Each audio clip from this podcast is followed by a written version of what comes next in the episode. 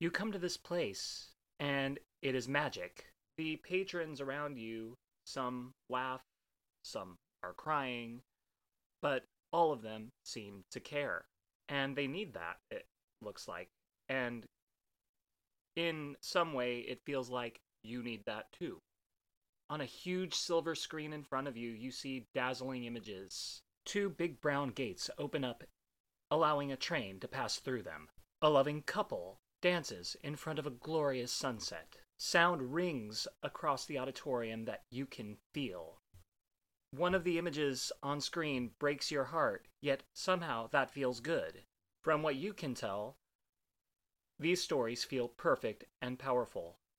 Now, roll for insight. Because we've come back to this place for the joy, for the wonder, for the excitement. We come here to feel joy, sadness, love, fear, triumph. We come here to think and to have our minds challenged. When the image is framed to perfection, when the sound envelops you, when the music begins to soar, we take flight to go somewhere new, to remember where we came from, to imagine where we can go. Because in a place like this, everything feels right. Why did it have to be snakes? Get in, loser. We're going shopping. all right? Yep, two corpses, everything's fine. I'm your huckleberry. Get away from her, you bitch! Are you not entertained? Wanna make him an offer? Oh, oh, eat it up, oh, eat it up. Even in a stupid, stupid universe where we have hot dogs for fingers. I'll have what she's having. Welcome to another episode of In a Place Like This. I'm Chris Michael Smith, joined today by Justin Garrett and Jeremiah Morris. Yo. Hello. Welcome back, Justin. Uh, you might remember him from our first episode on Batman. Uh, anything changed for you over the past year or so? Uh, not much. Uh, started a new job at the aquarium, aquarium of the Pacific. That's a mouthful. That's a lot of fun, but yeah, that's about it. And how about you, Jeremiah? Tell us about yourself. Uh, I'm 35. I like to rollerblade. I'm a huge Dungeons and Dragons nerd. Uh, my main occupation is doing retail for archery. So, I ask this question every episode to all my guests. Justin, I already asked you what your favorite movie is. Um, favorites can change over time. I know ever since I started the podcast, my favorite changed to Everything Everywhere All at Once.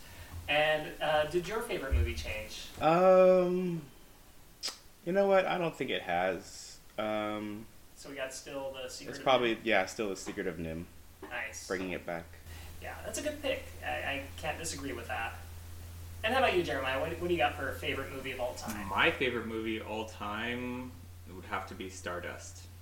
Oh my God, Stardust. Wow, But I I love love I love fantasy. But I love it. it's a great movie. I love fantasy. It's so good. It's Like, such an underrated movie. It, it is one of the greatest fantasy movies to me out there, you know, because it, it has eh, like great cast, uh, like uh, just the story behind it, the the way they do the magic, how they link everything together. It it's phenomenal. I love it. and from what I remember, there was actually a gay character in the movie. Uh, wasn't Oh Robert, yes, Robert, Robert, Downey, yeah, Robert De Niro. like uh, the gay pirate. Yes. I'm pretty sure uh, Henry Cavill's character was gay too. Probably. Yeah. Headcanon. People forget that he's in I that mean, movie. with that Yeah. with that blonde hair, top hat, and cane, definitely. I challenge I you mean, to uh, a well, duel. At, at the end, when Robert De Niro's character was like, uh, they were crowning Tristan, Robert De Niro looks over, kind of winks at Henry Cavill, and he's like, does a little, One hundred percent. kind of like, oh, All right, and we are about to start geeking out on another property that is probably going to franchise out. Uh, but before we do that, is there anything else you would like to geek? Uh, sorry, geek out about? I'm just a huge Star Trek nerd. That's my thing. It's Yeah. Star Trek and D and D is what I go for. Any kind of, uh, you know, you have fantasy and sci-fi. Those are my genres. Yeah, you just 3D printed out a new thing for your speaker there. For My Google Home. Yeah. I print out the um, Kelvin Timeline Enterprise that my Google Home sits on uh, through my 3D printer. I had to glue that together in pieces. And if you want, I could like get a photo of that and like post it like as part of the show notes and stuff. Go for it. All right. It really is a great time to be, whether you're Star Trek fan, you're a Star Wars fan, there's so much content of both right now. It's amazing. Yeah. I love both sides. I love Star Trek and Star Wars, so I'm a happy camper at the moment. Yeah, Star Wars and D and D. Being a D and D fan, we have we are having our moment in the sun with this new movie. Yeah. And yeah, no, like The fan- nerds are ruling the world. Yeah. They are from straight from Stranger Things is where like this D and D like obsession started with Hollywood. They're like, oh, this actually people like this stuff. Let's start making more stuff. All right, so like you said, Dungeons and Dragons uh, has been around for a long time. It was originally published all the way back in 1974 by Tactical Studies Rules Incorporated. Uh, since 1997, they've uh, they've been part of Wizards of the Coast, which is owned by Hasbro. Um, it was derived from a miniature war games uh, thing, kind of like a chainma- chainmail, and um, it was sort of the beginning of modern RPGs, uh, which you know, if anyone who's played like video games like Final Fantasy and uh, Chrono Trigger and Dragon Quest stuff like that, that was all derived from Dungeons and Dragons. Um, there was the whole satanic panic of the 1980s where uh, all these like people started freaking out that kids were like summoning demons by playing D&D, which Essentially, you are, kind but it's, are, but it's it's- a little mini demon that your characters fight against. it's I think it's less threatening than a Ouija board. right? It, it's all pretend, but you know, people were like, "No, it's for real," and they're licking toads and getting high and all that stuff. They're But- licking toads and getting high. They're huffing bags. right? Oh yes, the old spray paint into a bag and that that that was the thing. So, basic game mechanics is you build your character stats, uh, you roll dice, and how you roll determines how well your character does at various things. I know that is a super oversimplification of how the game works, but it's generally that. It's a very it's very much a game of chance, a game of skill, and a game of role playing. Because the whole fun of the game is telling a story. It's true. Well, actually, you know what? That's part of it. The whole fun of the game is hanging out with your friends and telling a story. That's. That part. That's the more true part. Yes, being able to hang out with your friends and kind of just play pretend like you're five, six years old again. Escape from the world Yes, it, for a little bit. yeah. I think that's probably why it became as popular as it was. So, what got you into D and D? I've played. I started D and D back in 2009. Wow. Yeah, um, I played my first game uh, with my ex and his friends, and completely fell in love with it. I had an obsession with buying minis, and back then the minis were actually metal, so I have like ten to fifteen metal uh, minis that I've painted. And the game's like since then has evolved so much. It's I think it's gone through two different uh, overhauls of the game. But yeah, it's just continuing to continuing to grow and become even better and bigger. Well, Justin is actually the one that got me into D and D. Um, because he pretty much just asked me one day, it's like, I think you'd like playing D and D. Do you want to play D and D? And I just went for it. And I said, yeah, sure, why not? Um, and then that's when you know we spoke with our old DM, uh, our previous DM Logan, and uh, got our friend group together and just started playing. You know, and then because of you know my obsession for like things that I get interested in, I've just went down a rabbit hole. I, I fell into it, and I just keep going and going and going. And now we have minis everywhere. I built I built the table that we're currently recording this podcast on, Right, which yeah. is our D, my D and D table. We are I built- literally my laptop and my microphone are situated on top of the uh, D and D table. I'm gonna get a photo of that before we leave. By the way, uh, you have the popcorn bucket that we bought at the movie theaters, which is a D20 shaped popcorn bucket Yeah. that they sold uh, to celebrate uh, Honor Among Thieves. Yeah, no, and now you're DMing your first campaign, yes, which I'm happy to be a part of. Super fun. It is amazing. It's great. and I I- I mean I even bought a 3D printer just so I could print more D and D stuff. Yeah. That was and the you're whole- making use of that. Yes. uh, what for me it was Well, I was always interested in playing it, but you know, it's one of those things where it's like you need to find the right group. You need to find people who are willing to like join in with you. I remember when I was a kid, I actually I didn't realize I was doing it at the time, but I actually tried to homebrew my own D and D campaign, but it wasn't like officially D and D. Uh, It was based on Final Fantasy, which I grew up being a huge fan of, and I actually tried to get my closest friends together to like play it, and it fell apart. We ended up not doing it, but looking back, this is something I always wanted to do. But my, I think my first, well, I know for a fact my first game was with you guys when you guys got me in a couple years ago to play the Curse of Strahd campaign. Yes, the, the fun Curse of Strahd campaign. Yeah. Uh, uh, any anything that kind of gets you interested in D and D, like a group of very beginner everyone, is, is the way to go because you're just like, how do I do this? What's going on? And then you're like, oh, this is fun. We're, we're like, and then sooner or later, you, you kind of get along with it and figure it out. You all learn together. What was great is yeah, we were all just figuring it out as we went along and just enjoying the game more and more. Like I think the only one who e- who even really knew what he was doing was Logan because he and you you you had done it before.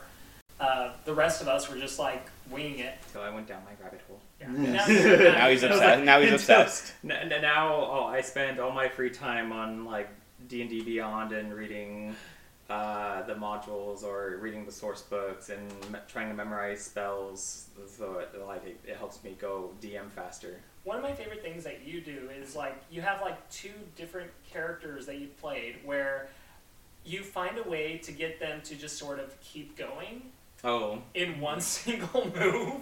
yeah, and it's all like within the rules. It's all like it, it, I, I played a, a rogue fighter for my first character, uh, so and they I was an arcane archer, so it was basically arrow after arrow after arrow after arrow after arrow after arrow. So it was just launching Three arrows hours constant- later. constantly.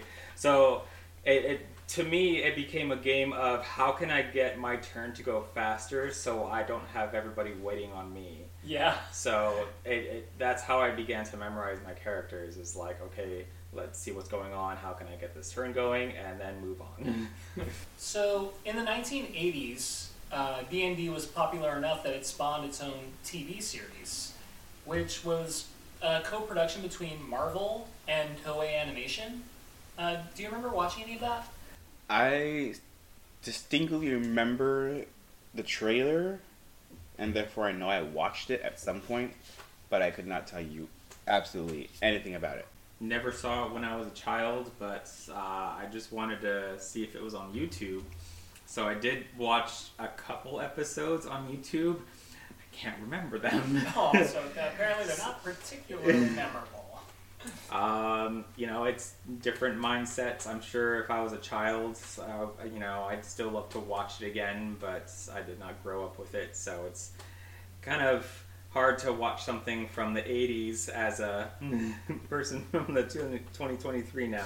Yeah, it it feels like it probably didn't age particularly well. I mean, it might have because it does get a reference in the new movie, Mm-hmm. A pretty direct reference. In fact, we've uh, was it, one of you sent the TikTok about that, right? It was me, yeah.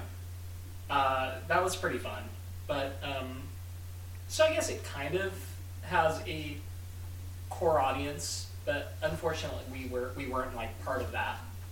And it's not like I was not able to watch '80s cartoons because I definitely remember watching like Thundercats Oh, my and favorite. stuff That is like that. 100% my favorite. and Inspector Gadget. And Oh my. God. Inspector Gadget. But for some reason, Dungeons and Dragons never really entered my um, Street Shark. Street. That was in the '90s though. Yeah, Street yeah. Sharks is 90s. Yeah. Vin Alright. Diesel did the commercial for that. And since then, it didn't really get adapted anymore until the year 2000. Uh, directed by Courtney Solomon, the movie was just called Dungeons and Dragons, starring Justin Wallen. Whalen? Wallen? I think it's Waylon. Whalen? The guy from Susie Don't. Q. Um, anyway. Uh, Renny, oh, well, sorry, hold up.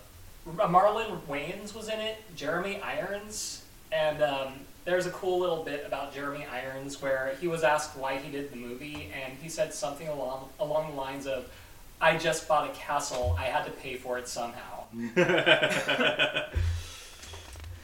Um, th- there were attempts at making this since the 1980s, and a whole bunch of different directors were attached to it. And these are like huge names in the 80s. This was like Francis Ford Coppola, uh, James Cameron, Renny Harlin, uh, who ended up doing uh, Die Hard 2. Mm-hmm. Um, Stan Winston, the visual effects guy, was uh, like at one point attached to it.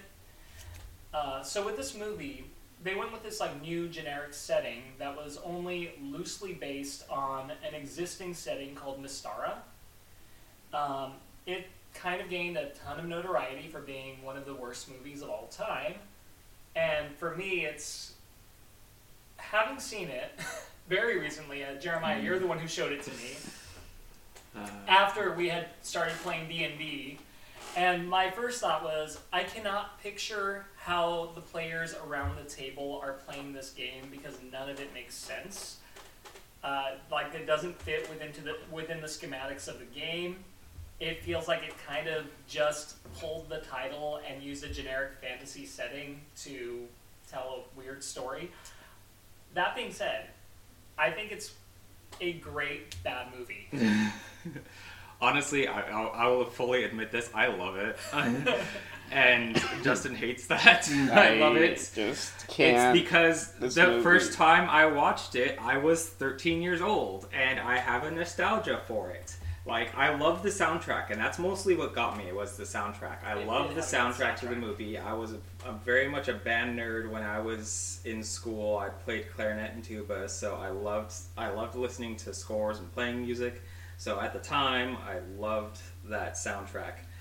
Um, this honestly, the acting is awful. Oh my it's gosh. so awful. Everything is awful. Academy Award winner No. Jeremy I know. Irons.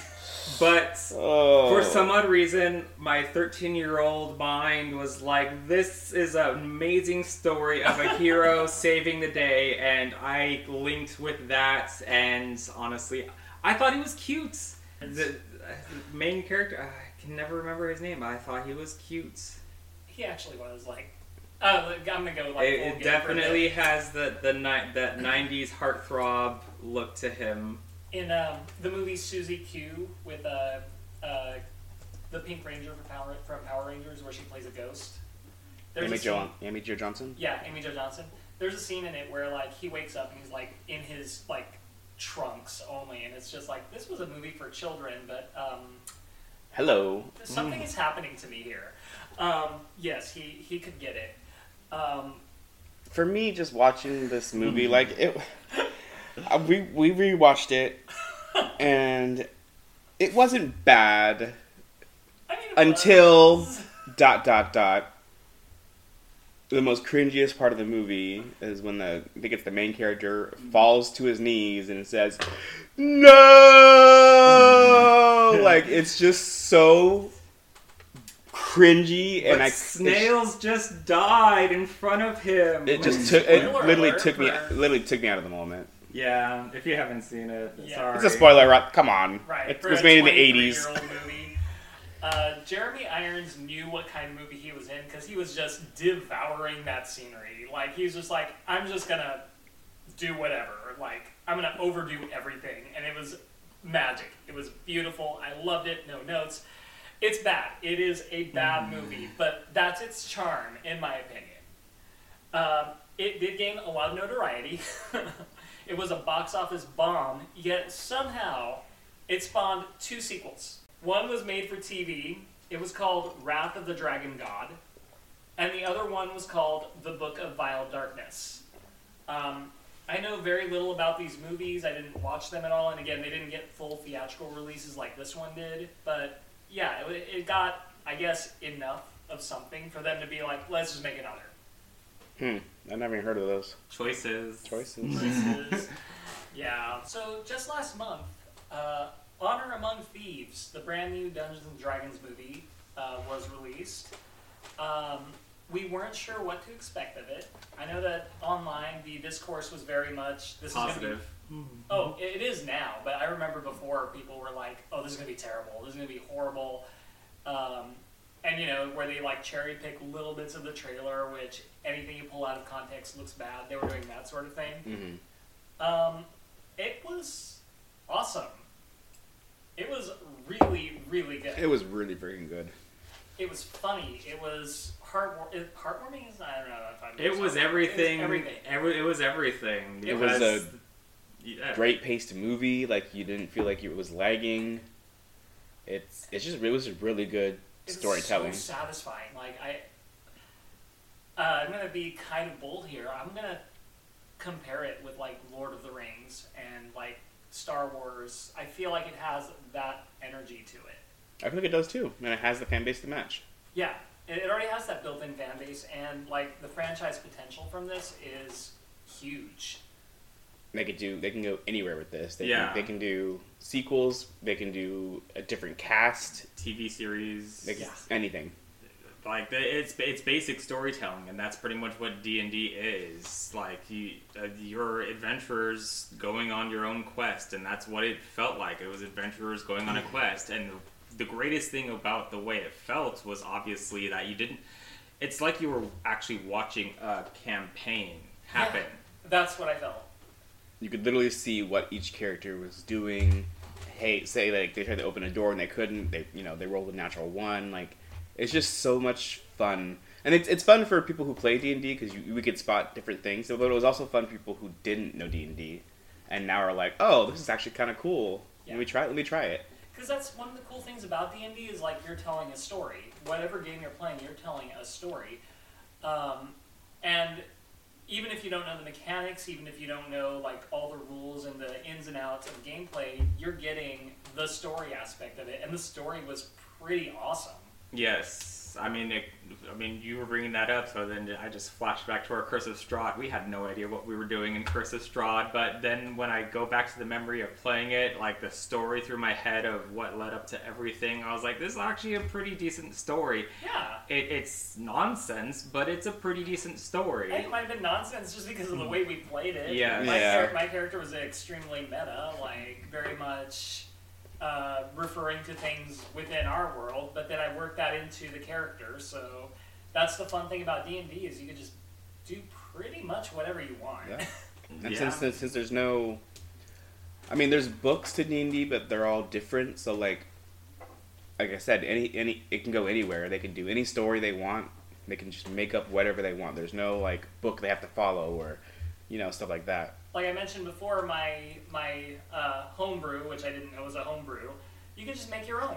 You don't even have to go off of the existing books. You can just make Create your own worlds. and just utilize the D and D mechanics. It's great. I love it, and that's kind of what it felt like they did with this movie. Although I think they used like existing worlds. Yeah, they they used existing Faerun uh, from the Sword Coast. Um, so we, like a lot of the cities were very familiar to us who are playing the modules that are out. Um, and you know, going into the Underdark, we're currently in an Underdark campaign right now, out of the Abyss, and this is one of my favorite campaigns. And that's one of the things like there. I can recall the whole campaign in my head, the whole story of it, because you're actually living it in a sense. And, you know, that's what makes it feel so amazing. Directed by Jonathan Goldstein and John Francis Daly, who previously did Game Night, and who better to do a Dungeons and Dragons movie than the two guys who did a movie about a game night. And if you haven't seen it, go see it because it is so funny. It is one of the funniest. Movies. I remember going into that movie like, I think my friend wanted to go see it, and I was like, I don't know, I don't want to see this movie, but I left and my stomach was so sore from laughing the entire night. What- So good. Has one of my favorite gags. Yes. Oh no, he died. Oh, so good. Oh gosh. Um, sorry, I got off on a tangent there, but yeah, no, these two are great. They're great for comedic uh, storytelling, and D and D does have a lot of that comedic storytelling to it, um, which also kind of ties into the whole thing where like this is friends getting together to play a game, and you kind of make it fun any way that you can. Any way you can. And yeah, these characters aren't just having fun. Even some of them just sort of slyly referring to some of the game mechanics, like in character, Mm-hmm. There's one point where one character even says, "Nice save." Yes. Again, one of those references where if you know D and D, you're like, ah, I understood that reference. I understood that one. I mean, the whole thing was like you could see where the character, um, Justice Smith's character, um, Simon. Simon, he like clearly hit a nat one because he walked right into the trap that like collapsed the bridge, and then immediately fixes the situation with something else that he had up his arsenal, and it's like. That's what D and D is. Like, okay, one thing clearly didn't work, or uh oh, we just sort of ruined everything. How do we get past it? And that's part of the fun. It's magic. It's finding just, a way. just use magic. Yeah, Yeah, just that, use that, magic. that, that's always the when in excuse. doubt, use magic. Use magic. Can't you just use magic? Right. so this movie stars Chris Pine, Michelle Rodriguez, uh, Regé-Jean Page. Am I saying his name right? I think so. Uh, Justice Smith, Sophia Lillis, Hugh Grant, Daisy Head. It's a huge cast. They're amazing, by the way. Uh, originally, Joe Manganiello Mm-hmm. uh, from True Blood, Yes. he wrote a screenplay to work with director Brad Peyton and uh, Dwayne Johnson, because they're sort of that director actor pairing that usually does like disaster movies and stuff. I don't, I can't say how well that would have worked. As as much as I think Dwayne Johnson could be up to the Oh. task. Yeah, so uh, when it comes to storytelling, that's the key to D and D, and I think you know part of it is oh if you're just going to throw action people into it, then it just kind of almost defeats the purpose of what it is. It really depends on like how it's written. I think with the right screenplay, because I thought you know the Jumanji movies worked with, and he was in those. Uh, Joe Manganiello is a super nerd, Yes, and he has a huge reverence for D and D. So I have a feeling that whatever he wrote would have at least respected the source material. Yeah. but it just then depends on how it's going to be acted. Mm, yeah, that is so true. there, that's where the question lies. and how it's directed. And again, you, what we need is the sensibility that this movie brought, which I'm not. I'm not going to throw shade at like Brad Peyton or The Rock, who can do fun movies. I'm just not sure if the fun movies they do are the right fit for D and D. I understand that. That makes sense. Yeah, Yeah, because when you're when you're playing your character, a lot of times for people who don't actually act, they're kind of just saying things. Yeah. Or you know, you're you're announcing what your character does, and maybe you try to do a little voice with your character, or maybe you try to you know have him like do certain mannerisms that kind of fit, fit that character.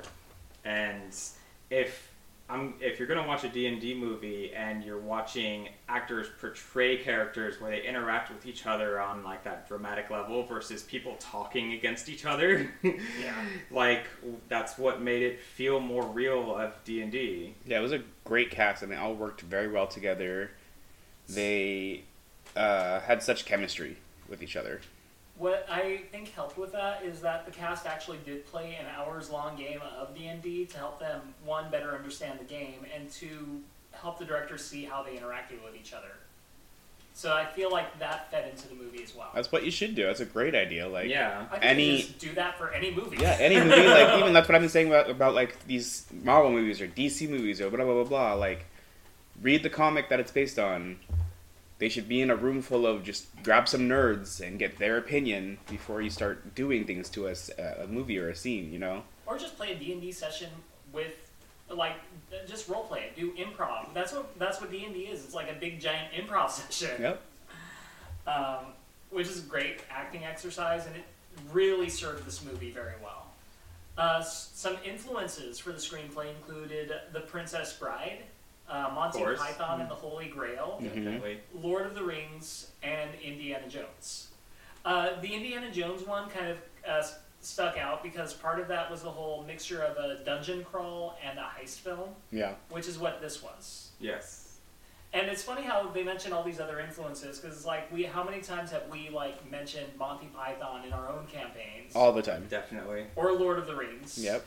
Well, we always want to be that epic fantasy Lord of the Rings, but it ends up being Monty, Monty Python. Python. Basically, true. yeah. Because like Lord of the Rings in itself is pretty much almost like D and D. Like Yeah. there's the rogue, there's the archer, there's the, the mage. Like it's it's there. It's all there. It's the classic There- adventuring squad. There was a I don't know if it was a Tumblr post or something where they went over like how Lord of the Rings fits into D and D, and it's hilarious because it goes into the guy who played Gandalf had to like take a break for a while, so Gandalf died for a little bit. and then a new one popped up. yeah, I mean, that's it's perfect. Exactly.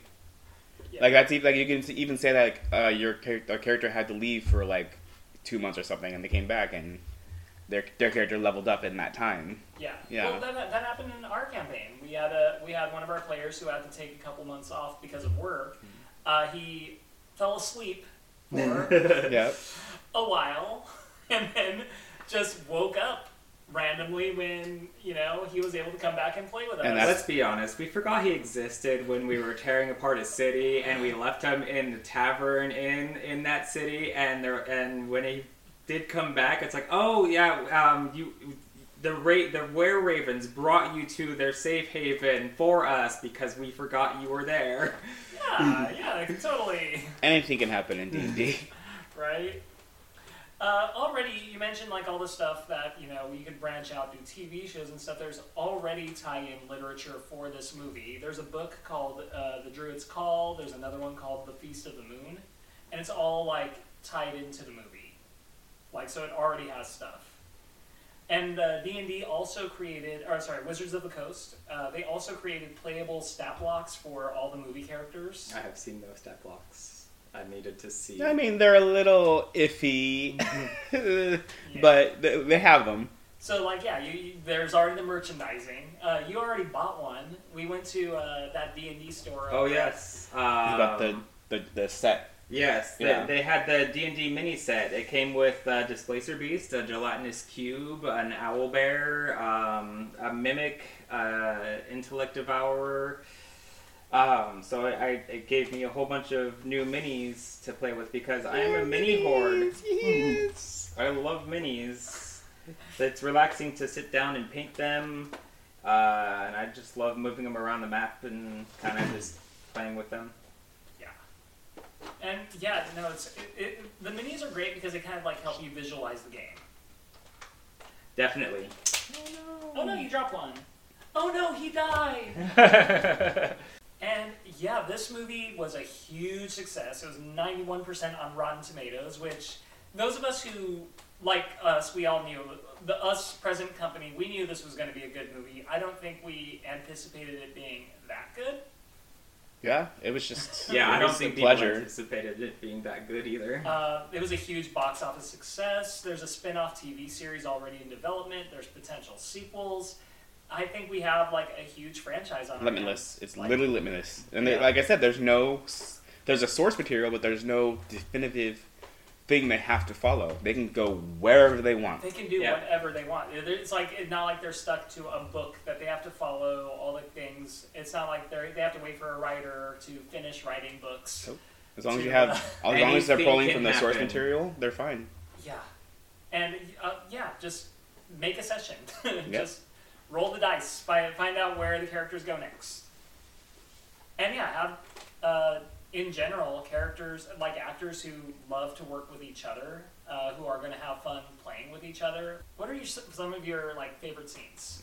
Um, definitely for me, um, most of the time in our campaigns, I play a druid, and so her character was a lot of fun. I think her name was Doric. Um, it was really cool seeing her go on the heist in wild shape into different animals, trying to get escape the castle. That was And like, there's you know, there's things in D and D that you can't really do like they showed in the movie, but they made it more cinematic for the movie, which which made it even better. Because why shouldn't she be able to transform into different beasts at will? That's interesting too because, like you mentioned, like that should be a thing for the druid character. It really should be. Like I feel like they should have a time limit, and they can change into whatever they want in their challenge rating. Um, that they can. So that's another thing I wanted to talk about for a little bit was because yeah, I, I noticed how I mentioned the previous movie. You can't like picture how that game went. In this one, you can you can see things where like some rules were definitely bent, but also you could picture the DM going, "This is cool." So I'll allow it. Yep, and that's something that DMs can do. That which is is so cool. Yes. Like you're, she's she's running through the castle and like she transforms into a bird and she's flying and then all of a sudden an arrow hits her and she falls into a flag. Like she could have just rolled, you know, really bad on her her her uh, Dexterity. dexterity. Yeah. So it's just stuff like that, and I just I really enjoyed. I mean, out of the characters, you only get like a little bit of their backstories, and you you feel for them enough to enjoy the movie. I definitely think I I would like more backstory from them in the next coming up if they're in the next movie or whatever. But I know Doric has a book, so I'm going to be reading that. But um, my favorite part of hers is definitely at the end when she's making sure that the villain's dead, and she's like pounding on the floor That's an owl making sure you know it's it's dead. You know, double tap. And then of course the beginning with the Jonathan, like That was a practical, it just set That was a practical effect. yeah, and it was so cool because it just set the tone of the movie. I was like, okay, it's like okay, we're going, we're going. We're getting this backstory. Getting this backstory. Just All of a sudden, he- He's just, he's just constantly being like, wait, Jon- Jonathan was supposed to be here. I feel like Jonathan would definitely help me out a little bit more. He'll he'll listen to my story a little bit more. And everyone's like, oh my gosh, could you just please stop talking about Jonathan? Again, in that moment, you could you could even say like he was in that moment he was rolling for persuasion and kept getting low, so that the judge kept going like, okay, we're done, we're, we're trying to get going, and then Jonathan shows up, and I hear I'm thinking, oh, it's- Jonathan's like an old buddy and old friend, but nope, it's just their escape, which is pretty freaking epic. but we were going to approve your release. like it's just from that moment I knew it was gonna be a good ride. Yeah, Hands- that, that hands sets that just set the tone for the entire movie. It's great. Uh, one of my favorite scenes. It was lightly mentioned in the trailer, but it was the whole thing, the necromancy scene, Uh, the graveyard. the graveyard where he keeps like bringing someone back from the dead. Yet you can only ask five questions. Did that count as a question? Yes. Why did you answer? Why did you Hmm. finish that with a question? I didn't. Like it's so good and it's so true. And then the continued questioning throughout. So you, you're just like, okay, I know I have this, this, that. You could tell that that was a dungeon master who was tired of their their players' antics. It's like, okay, I'm really going to mess with them this time. I'm not going to give you the right answers to begin with. You're going to ask to so many people until I'm like, I'm satisfied. And it was really cool. Like through that scene, it was cool because they were raising the dead, and then you see, you got to visualize and see what the dead were talking about, like their part in the war. Like you see them going through the battlefield, and so that's really that's, that's a really cool added touch. Yeah. So like definitely builds it's a lot of world building, but they do it in such a like amazing way. Like they don't like beat you over the head with it. They don't like bog down the movie with it. They kind of like they sneak it in while you're watching the movie, Mhm. which is probably which is the best way to do it. I mean, kind of like I- it started to make me think about Robin Hood Men in Tights. I mean, it's kind of similar to that movie too. I- You know, I love that movie. They're like, I get another shot. Let's check the script. Yeah. when in doubt, check the script. Yeah, 'cause Yes. like halfway through the game when you're doing it, it's like, can I do this? And the DM's like, I don't know. Let me check. that happens so much. So much. It's like let me let me throw out this outlandish idea of mine and see if it works, and that's literally how it goes. It's Just a roll of the dice. Uh, did it work? You know, what did you roll? Yes or no? Uh, for me, my favorite scene has has to be in the Underdark. Starting off with uh, Simon stepping on the bridge and making it fall, and be like, "Well, there went that." It's like I didn't know the bridge started here. Yes, and then the the hither thither staff. There's like I was like, oh my gosh, now here's your magic item that you you magically need right now. Yeah. to Because they can't get across this bridge. Go with the story. It's okay. And definitely the paladin. Uh, I love the paladin. That is your classic uh, NPC. NPC. And he plays it so well. Like Yes. he's so stern He and like it- very much. I'm only going to give you the answer to what you you, you need. The answer you need. And like every time they try to like play around with him or they'll like use wordplay with him, he'll just he'll just like shove it aside. I find irony is a weapon that cuts he who wields it the most. You're not very fun, are you? I mean that that's the that's the DM who's like, oh crap, I have to play this NPC. I'm just going to put minimal effort into this. like, um, yes, this is the, this is how this person acts, just completely like this the whole time. And there's that one, there's that one character that like, oh, they're going, you know, they're in the Underdark and they just got ambushed, and I know this this team probably can't handle it by themselves. Well, here's this NPC that is super overpowered. Yes. he can do it all by himself. and then just leaves before like the final scene, just like and Yep. the the whole NPC thing where it's like, oh, is he gonna go around the, wa- the rock? No, he's just gonna just go Right over it. Like, oh, is he jo- gonna join the party? And he's like, nope. I was literally here for plot.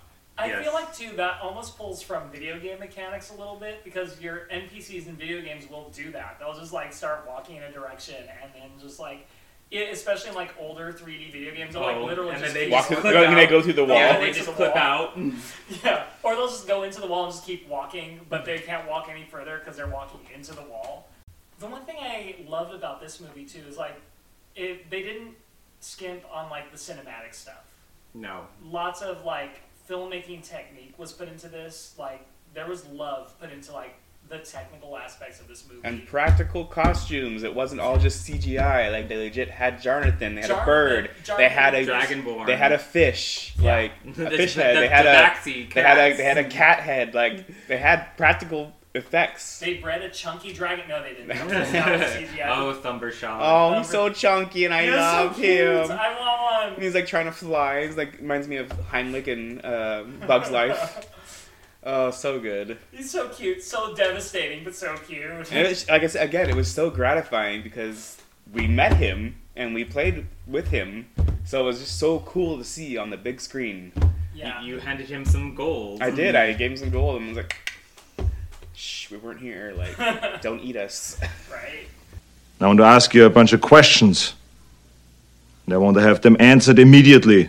For our Q&A segment, we only had a couple questions this week. I'm guessing D&D is still kind of a niche thing where if you're just getting into it, you might not know the right question to ask. So I did have a couple, and one of them was, what's your alignment? I generally go lawful good or chaotic good. I uh, always I, I always play good characters. I, I can't do evil so much. Uh, it's not in me. so I usually like sometimes I'll just go straight neutral. But uh, I think Zircon is chaotic good. He he's the monk that I'm playing in our Out of the Abyss campaign. I tried to create a chaotic evil character, and as much as I try to, I think he's coming across as more true neutral than chaotic evil, and might just end up being good anyway. I mean, the campaign is still fresh, so you never know what's going to happen. I would not call him neutral. Still evil. He likes he likes things on fire. That is true. He's very cha- he's a very chaotic, maybe chaotic neutral. I mean, that's fine. Yeah, Yeah, yeah. yeah. I Uh, think I want to keep him chaotic at the very least. most of the time I I like more neutral because I, I I like to play like the anti-hero usually like I'm not a goody good person yeah and then more recently I think I became more chaotic neutral because I get a, I get a taste for vengeance Well, these are your characters, though. What- What about you as a person? I think that's what he's asking. Like you personally, how do you identify? Oh, I answered it the same way. I can't be a bad person. Oh, okay. that's that's what it goes for. I, I like p- part of D and D that I like is when you're playing your character, you can actually add a little bit of yourself into it. You know, this is who I want to be. Essentially, I love this character and I like to play this character, and I like to come across as that. Like every video game I've played, I've always gone Paragon with the characters, and even trying to go like negative, I just I can't. I was like, no, I don't want to hurt you people. Yeah. yeah I think for myself I'm still the same I'm like chaotic neutral like I'm a Slytherin I think I would probably push myself more towards chaotic good. I, that's at least what I would like to strive for.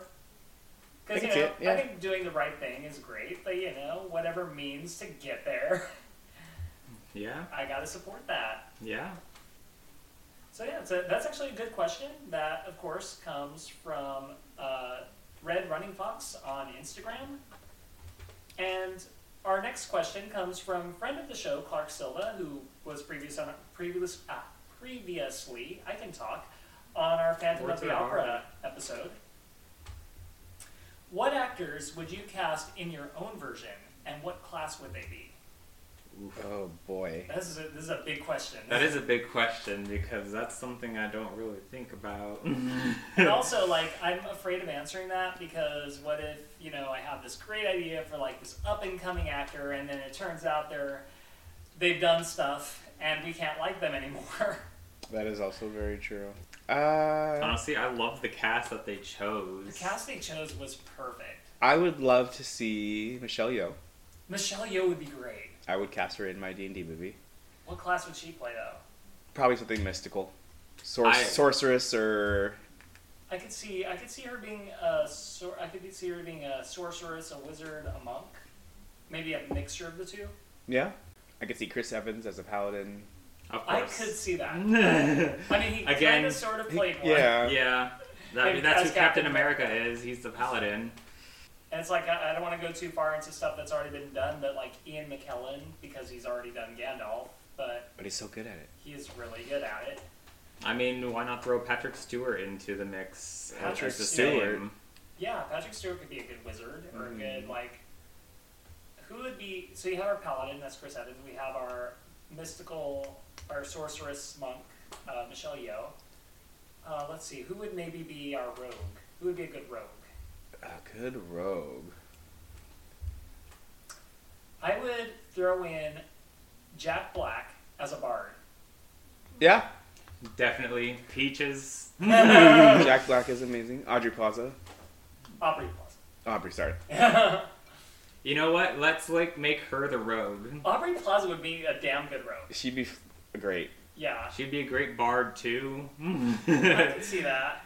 But I, I could see I can see her as a rogue mainly because of she would be good with like a thieves' cant, just talking like just monotones like you know what I'm talking about. I don't need to say it again, and just dead. If Dwayne Johnson were to be a part of it, I would say Barbarian. I mean, it's obvious, I but mean, honestly, I would I would say he should be kind of like a fighter instead of barbarian. Don't go for that. Or, or either make him go full fighter or full barbarian, or have him go against type.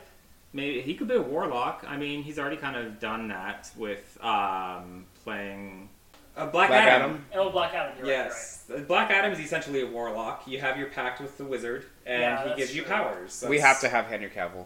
Henry Cavill. Of course. He's one of the biggest nerds. Yeah. Henry Be Cavill would fighter. be the fighter. Yeah. He could also play paladin. He could play whatever. He can play whatever he wants as long He's, as he's he's- shirtless. again. He was all as long as he's Just take it shirtless. off. Just take it off. Give him one of those skippy outf- NPC outfits. Uh, we need a healer. Oh, that's right. We do need a healer. Nicole Kidman. Nicole Kidman, and like her healing spell is the intro she does for AMC. Movies. yes. Somehow, your heart wound feels good in a place like this. I could see her playing like a queen She type could. character. Yeah. Well, I'm also picturing her character in the Northman, so she could like either be the good queen Yeah. or she could Or be like or a bad queen. devious queen. Yeah. She could do all of it. She's amazing. She can do anything she wants. Love, love, love. Which would also bring in because you know we had Hugh Grant in this one. If she were in the other one, we have like two different like Paddington villains in the D&D Paddington universe. villains. Oh my goodness. I think we did we did we cover all the classes or Oh, there's a lot more No, classes. there's I mean, a lot there's- of classes. I mean, there's a lot. Then you have like got the necromancer. classes, necromancer. Well, that's subclasses, but like, you know, if The you blood could hunter. artificer, blood hunter, I'm currently yeah. playing as a blood hunter, which I believe isn't is it official or is it just No, it's just critical role. a critical role? Yeah, we didn't even touch on critical role. Uh, critical role being like one of the, the sort of like playing off of D and D, making it its own thing out of it. Uh, Vox Machina Mhm. came out of that. Critical Role has definitely um, Elevated. elevated D and D. Some people think that's a a, hin- a hindrance. Is that the right word? uh, I don't think so. Some people think because like once you watch Critical Role and how amazing Matt Mercer Matt Mercer is at world building, that's you can't expect that from every DM. Yeah. No. well, it's, it's and more that's the what voice that, I think that's what the, what the, what people are saying is like oh don't don't rely on Critical Role as a as a source of D and D because that's not really how all D and D goes. I mean, there's also different things. I like one of my earlier exposures to D and D was a podcast called The Adventure Zone. Uh, that was pretty popular for a while, and then there's one. There's a fun one that uh, that's played by drag queens, which is called Queens of Adventure. Oh, that's awesome. That was a fun one. You have Dimension Twenty too with Brennan Lee Mulligan. Yeah. So like you know if if you're if you're depending on how you're looking to play your campaign, if it's going to be like a serious epic story, I mean Matt Mercer is amazing to watch with that. If you're looking for a goofball time that has a good kind of like jokey fun story with it, Dimension Twenty, Brennan Lee Mulligan is an amazing DM for that. And they even got they even got a shout out in the movie. Yeah. Like, Yeah. Uh, Fresh Cut Grass. Fresh Cut Uh, Grass. Simon's spell, yes. which is actually which is actually a character FCG 's just in their going- in their current campaign. Nice. Ooh, spoiler alert! FCG's going through their their uh, first romantic uh, thing, uh, and it was Sam. That's like the that's the first romancing in the campaign. Uh, FCG is romancing. I forget his name because I actually didn't watch the episode. I've only seen clips. I need to actually watch the episode, but it looks so sweet. Well, I would say too, like with Critical Role, with all with all these podcasts and different like uh, modes of like bringing D and D to the public consciousness, you realize like all of these DMs, they have their job is to tell us a good story. But going into a D and D game yourself, you're doing that for you. Y- Yes. You're not putting on a show for anyone else. Everything you do around that, that table, around that board, that's all that's all for you. That's all for your friends. That's all it's all supposed to be about fun. And there shouldn't be this pressure to make it like epic or anything like that. The whole point of D and D is to have fun. Yep. Yes, just to hang out with your friends and go on an adventure. You And know. That's what I think the movie got right. It really captured that spirit It did. and told a good story while they were at it. But you know. Mm-hmm. There, it's basically they come together like whatever night we have Sunday nights. Sunday nights They, they like- came together Sunday nights, and here's the story that we're going to go through today, and they played it They come to this place for magic. Magic. because magic solves everything. yes.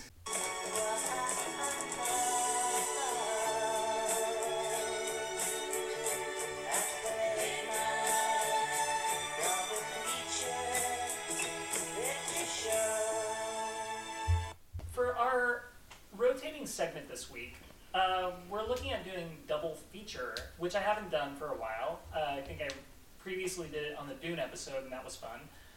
Um, but for this one, I want to do something slightly different. We just talked about Dungeons and Dragons, Honor Among Thieves, and we want to pick maybe an unrelated movie that would go well with Dungeons and Dragons.